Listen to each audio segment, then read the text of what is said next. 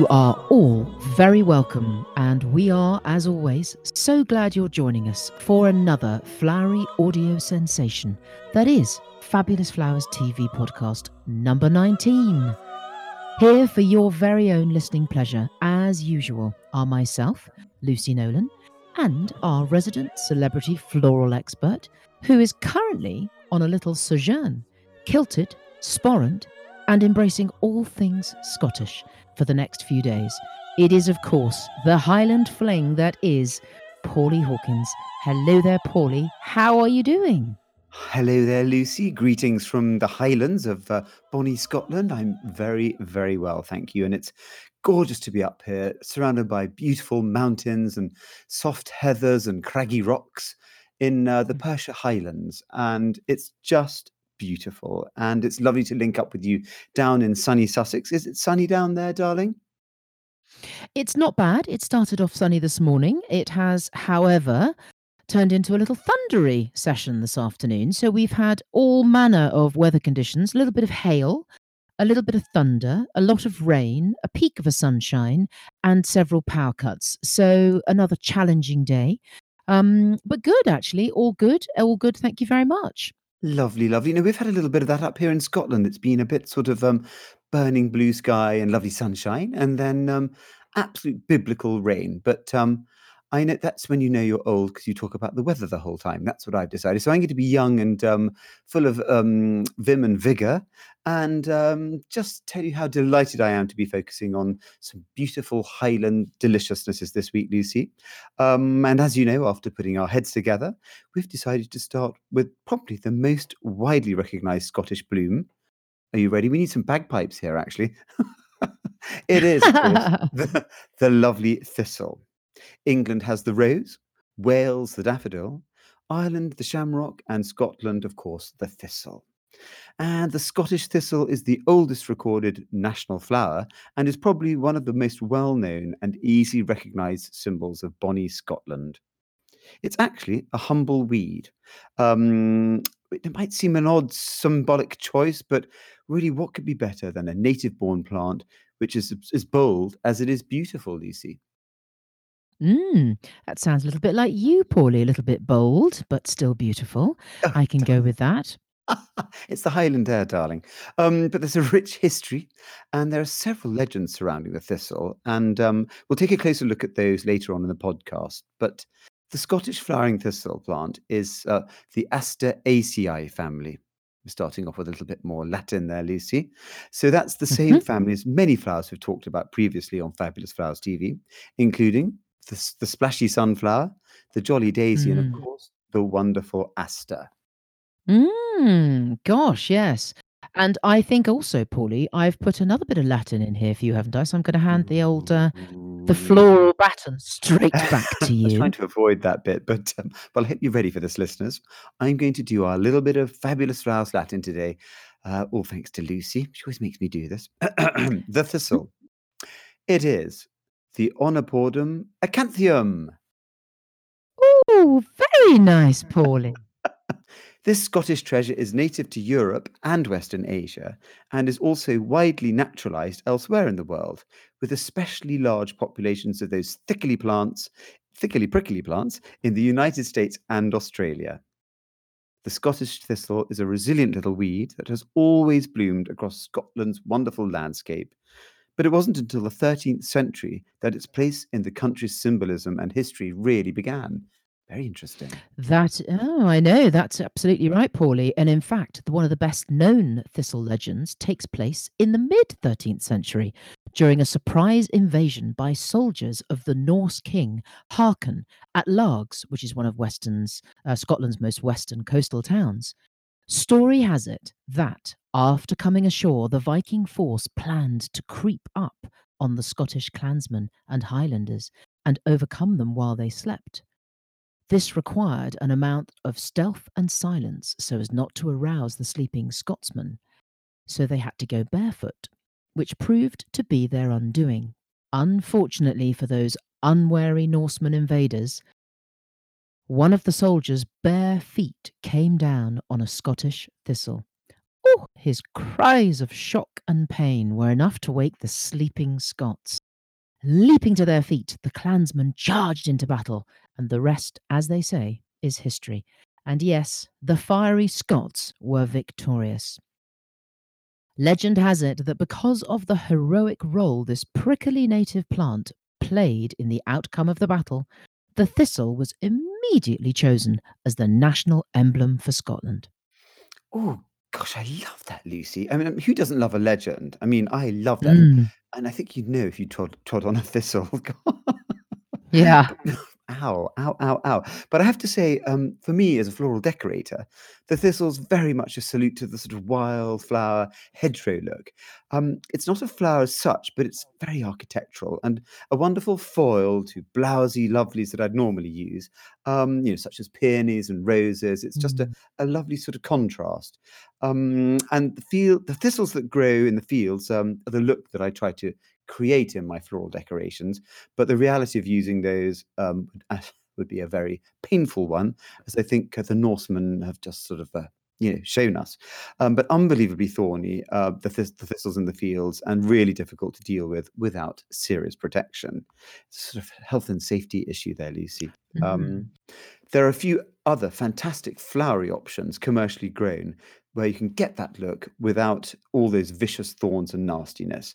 And the one I'm going to celebrate first as a commercial cut flower, which is great for using in floristry, is the Eryngium. The Eryngium. mm, Um, and there are quite a few varieties, and uh, they're very, very easy to, to to use. There are no thorns.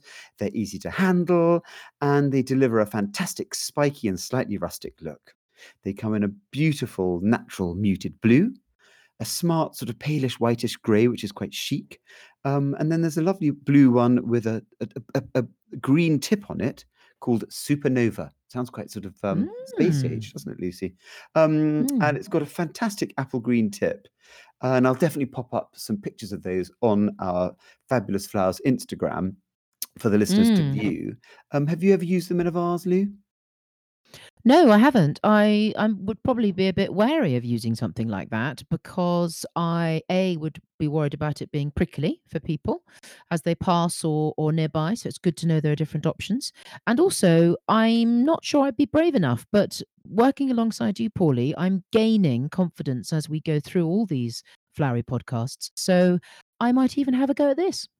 Well, yeah, I mean, they are. They're they're not too vicious. They, you know, as I said, they haven't got thorns on them, but they are slightly prickly. The actual the um the, Mm, the thistly head of them. But I'd use them mm, in table decorations, tied bunches, the odd one in a buttonhole, um, a large arch decoration to add a lovely scoop of the natural landscape. mm, Um, but what I would say with most blue flowers, they need to be in a well lit area. Otherwise, they can just disappear into the shadows. And if you're going to sort of spend that money on a really super eryngium, um, mm, you want them to be uh, all singing and dancing. And they're a lovely Scottish touch for a floral decoration. Uh, and it's a lovely flourish if you know you're doing a job north of the border. I've found, and I've done a few weddings up up, up in the Scottish Highlands before. Um, but mm, they're they're a wonderful thing to use. But another mm, thistly look is the teasel. The teasel, these grow on sort of wastelands, farmlands, and I, again, I'll pop a little picture up of those, Lou. Uh, they originally mm, used in wool production for scooping the wool out. Um, very popular in the 60s and 70s, 1960s and 70s. Um, great for drying, and another wonderful flower for drying for autumn and winter decorations, along with old man's beard, ivy trails, and rose mm, hips. They'd make a lovely sort mm. of hedgerow chic, deep midwinter decoration. Mm, that sounds lovely. And with the drying of the teasels, I assume that with your magical powers, with your silver and gold spray, Paulie, one could possibly spray a few of those little babes up and make them look a bit Christmassy, perhaps? Were you about to say Gilver, Lucy? My gold and silver combination of gold and silver spray, because that's exactly what would be lovely on them, Lou. Well done. You're getting the hang of this, aren't you, darling? Mm, yes, I was going to say that, but I actually couldn't remember the word you used for the gold and silver. That's why I was slightly flapping about there. But yes, Gilver, love it, love it. Um, yes, that all sounds great. And I have to say, the way you describe that, I'm getting a great visual picture of the height and the texture of these thistles and eryngiums and teasels. Um, and with gathering of the other blooms, wow, that's a real textural overload in a great way. So I will definitely be having a go at that. Uh, thistle flowers are actually important sources of nectar for all our UK pollinators, like bumblebees, and favourite nectar sources for many butterflies.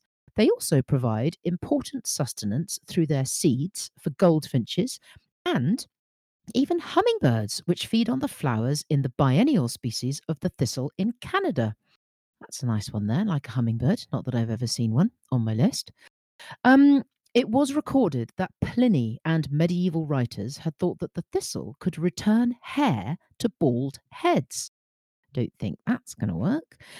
And in the modern, uh, Sorry. or maybe I'm just imagining them. I don't know how they would have applied a thistle, but maybe they should have worn a thistle instead of their hair. But anyway, Like a sort of um, rustic medieval toupee sort of thing. I don't know. Yes, loving that. Yes, love the idea of that. Uh, and in the early modern period, it had also been believed, this is the thistle obviously, to be a remedy for headaches, plague, oh dear, uh, canker sores, vertigo, and jaundice. Crikey. The thistle has been the national emblem of Scotland since the reign of King Alexander III. For all you historians there, that's 1249 to 1286. The Scottish thistle appears on silver coins that were issued in 1470 during the reign of King James III. He was 1466 to 1488. And early in the 16th century, it became an integral part of Scotland's coat of arms, and has, of course, appeared on many subsequent coins issued since, some of which are still in circulation today. The thistle has also been an important symbol of Scottish heraldry for over 500 years and represents one of the highest honours the country can give an individual. Founded by King James VII of Scotland in 1687, the most ancient and most noble order of the thistle is an order of chivalry, which is bestowed to those who have made an outstanding contribution to the life of Scotland and the Greater United Kingdom. Her Majesty the Queen alone invests those orders, and in the Order of the Thistle, which is second only to the most noble Order of the Garter in precedence, she's the one that anoints you with that absolute privilege. So there's a wow. There's a thistle with a royal really, touch. wow. Mm. Definitely. Today, the Scottish thistle is seen on everything from sporrans and jewellery to soap and tea towels, and it's a Scottish symbol recognised all over the world. So that prickly weed there, Paulie, with its crowning purple glory on the top, has come a long way through history, don't you think? Gosh, I mean, it really, really has. I mean, it's it's the true representation and the embodiment of Scotland. I mean, but as we know, there are many other native flora and fauna here in Scotland that are equally engaging and enchanting. And we're going to focus on one of the others in our flora. I've got my wrong teeth in today, Lucy. In our floriography fun facts this week, and um, it's a bountiful ground covering everywhere you look here in late summer or early autumn. It is, of course, more bagpipes the Hmm. lovely, beautiful, soft Heather. And Ah, who's she, you may ask? Well, Heather is Oh. like a luxurious textural carpet that covers many lowlands and highlands with purple and pink hues, standing out against an otherwise green and brown landscape. And it just creates the most incredible colour change as we move into autumn, providing Scotland with another incredible floral bounty. And you know, yesterday we drove across from one side of Scotland to the other. I, I could do names, um, Aberfeldy to somewhere else, um, and Oh, we drove through these amazing rocky, soft, mossy, heather-covered areas, and it was just Mm. slightly purple light. It's just beautiful, Gorgeous. just beautiful. Gorgeous. Um, but in Victorian times, um, in the language of flowers, floriography, good old floro- f- I still can't say that, Lucy, floriography. Um, and that was the way that people sent secret messages without the need for words. So purple heather was a symbol for good luck, and white heather symbolized protection or a message that your wishes would come true. Isn't that lovely? Oh, I wish somebody would give me white heather. I'd love a few of my wishes to come true. Hmm, so while wild Scottish heather is most often some shade of purple, and obviously the white being more rare, and legend has it that in the third century AD, Malvina, daughter of the legendary Scottish poet Ossian, was betrothed to a Celtic warrior named Oscar. Tragically, but not unexpectedly, Oscar died in battle, and when Malvina heard the news, she was heartbroken. The messenger who delivered the bad news also delivered a spray of purple heather that Oscar had sent as a final token of his undying love for her. It is said that when Malvina's tears fell onto the purple flowers in her hand, they immediately turned white, and she was heard to say, Although it is the symbol of my sorrow, may the white heather bring good fortune to all who find it. Even today, white heather is considered to be lucky, especially for brides, and adding a spray of it to your bouquet, pew ends, or table decorations is very popular. Mm. I'm loving that, Lucy. It's all these dramatic sort of legends and heartbreak and tragedy. It's amazing. The, the sort of roller coaster of the of the heather. It's fabulous. But I I do think white heather is incredibly chic. And um, I once did a wedding, and I had all the way down the aisle masses of candles in beautiful hurricane lamps, um, interspersed with tons and tons of beautiful white heather plants, and they just look so lovely. And as everyone everyone left the church, they were all asked to pick one up, and then they walked across the lawns to the reception in this beautiful castle, and everyone was carrying a white heather pot each, and it just looked. I don't know. It was sort of Doctor Zhivago meets.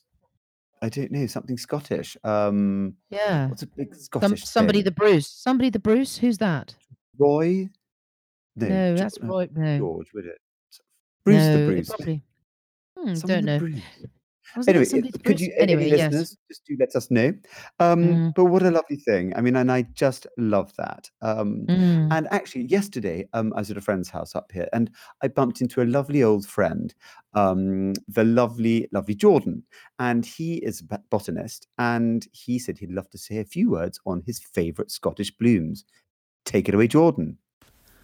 Hi, I'm Jordan Cowie, and I'm absolutely delighted to be asked by Lucy and Polly at Fabulous Flowers to talk about heather and thistle. So, starting with thistle, the first thing that comes to mind is always that it embodies identity and pride of Scotland and this beautiful flower that just features on so much of our artwork, our heritage, poetry, and our symbolism.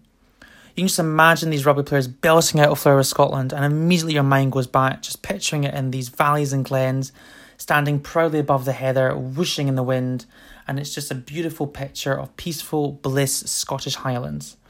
Speaking for myself, I absolutely adore going hill walking through the glens and sitting by on a well earned rest with my tartan scarf and looking at this picturesque, colourful backdrop of the heather, enjoying the purples and the browns and these majestic thistles standing tall amongst the dramatic, rugged green mountainous landscapes. It just gives you so much pride and happy to be a Scot. I think culturally as well, we sort of bring it into our own. It features at every Scottish wedding, buttonhole, every good occasion, like high, high school prom, Burns night, and when you put it on and you're wearing your kilt, you really do feel you're ready to go and have a great time and enjoy the Scottish identity. One just associates the thistle with happy, positive occasions and with great continuity. I have many happy memories of it in my own garden, so easy to grow, wild along the borders, great addition, and I'd highly recommend it. It gives a great display, You just snip it off and pop it in a jar, it's fabulous, and it's a perfect national emblem and an absolute must for any occasion or a Scottish floral design. Well, goodness me, Paulie, that was a piece of luck, wasn't it? You bumping into the lovely Jordan, and how lovely to hear his passion on all Scottish things there. Absolutely. And it's so nice to hear it from the horse's mouth, as it were. He's a lovely chap and he clearly knows his stuff. Mm. Um, but moving on, Lucy, Mhm. as we are entering the month of September, we have, of course, a new flower of the month. September's birth flower is the aster, which is said to represent both love and daintiness. So that's one for all of you if you're born in September. I love an aster, they're very Mm. cheery. Um, and as for all you Virgos out there, so with a birthday between the 23rd of August and the 23rd of September, the zodiac sign of Virgo is accompanied by the bright and diminutive buttercup. Love a buttercup. Mm. So cheery. Virgos are very analytical, observant, and thoughtful by nature. The buttercup denotes a sense of stability and neatness, two virtues that are also associated with those lovely Virgos. Mm. Gosh, neatness. No wonder my husband isn't a Virgo. Nor's mine. No. Anyway, nice that, Paulie. Good to get our flowers of the month and star sign blooms right up to date. Thank you very much for those. As usual, everybody, we are love, love, loving the photos that we're receiving from our Fabulous Flowers TV followers. And it would be great to get some thistle and heather inspired pictures tagged and sent. So please go for it. Get your photo, tag us at Fabulous Flowers TV, all one word, and we'll be able to see it, comment on it, and share it on all our social media for everyone to enjoy. Absolutely, Lucy. Brilliant idea. I love that. Or, or if you really can't find any thistles in your hedgerows, order some from your lovely local florist. They are called eryngiums. Don't forget that. Or there is a really super one I'd forgotten to put in, Lucy. Yeah. It's a very, very pale white one Mm. and quite spiky, but gorgeous. And it's called Miss Willmott's Ghost. So I will definitely put a little Miss Willmott's Ghost up. They're quite spooky and wonderful. Mm. Um, but in the meantime, or go foraging in the hedgerows, but do take care with those spiky beasts. Pop some gloves on because they won't be liking you very much. Yes, absolutely. So that would be nice if you get some spiky blooms there, pop them with anything you see fit, take a picture, send it. Can't wait to see those. And thanks for the advice there, Paulie. We don't want any thistle induced injuries. Well, I guess that's about it for this week. I imagine you'll be wending your way back over the border in due course and back down to the weekly contracts and whatever other floral fancies may come your way. Yes, yes. Sadly, my um, Scottish Odyssey will be coming to an end, um, but I'm very much looking forward to rolling my sleeves up, getting back to the market, um, getting a few blooms, getting my list together for next week's displays on the contract round with my lovely girls. And um, yes, really looking forward to getting back down to everything flowery in town. Mm, quite poorly. Well done, the Paul Hawkins Flowers girls. I'm sure you can't wait for that list. Um, and of course, Mungo, who I know likes to jump in your van, Paulie, and accompany you as some kind of floral mascot. Yes, the little beast. That is Mungo, my little ginger. Uh, what is he? No, he's a Lucas Terrier. it's all the Scottish air, darling. I've loved this Scottish inspired episode, Lucy, from up here in the Highlands. It seems I took the high road and you took the low road this week, but I'm already looking forward to our chat next week over the airways to discuss all things fabulous and floral. Yes, as am I, Paulie. But for this episode, that's about it, I think. Wishing you safe travels back down south. And I'm off to finish off the name tapes that I've got to sew on my daughter's new school tights. So that'll be nice. Um, in preparation for her return to that now lesser known educational environment, the school. So until until next time, it's a goodbye from me. Goodbye. And absolutely, yes, it's a okay, the new goodbye from me too.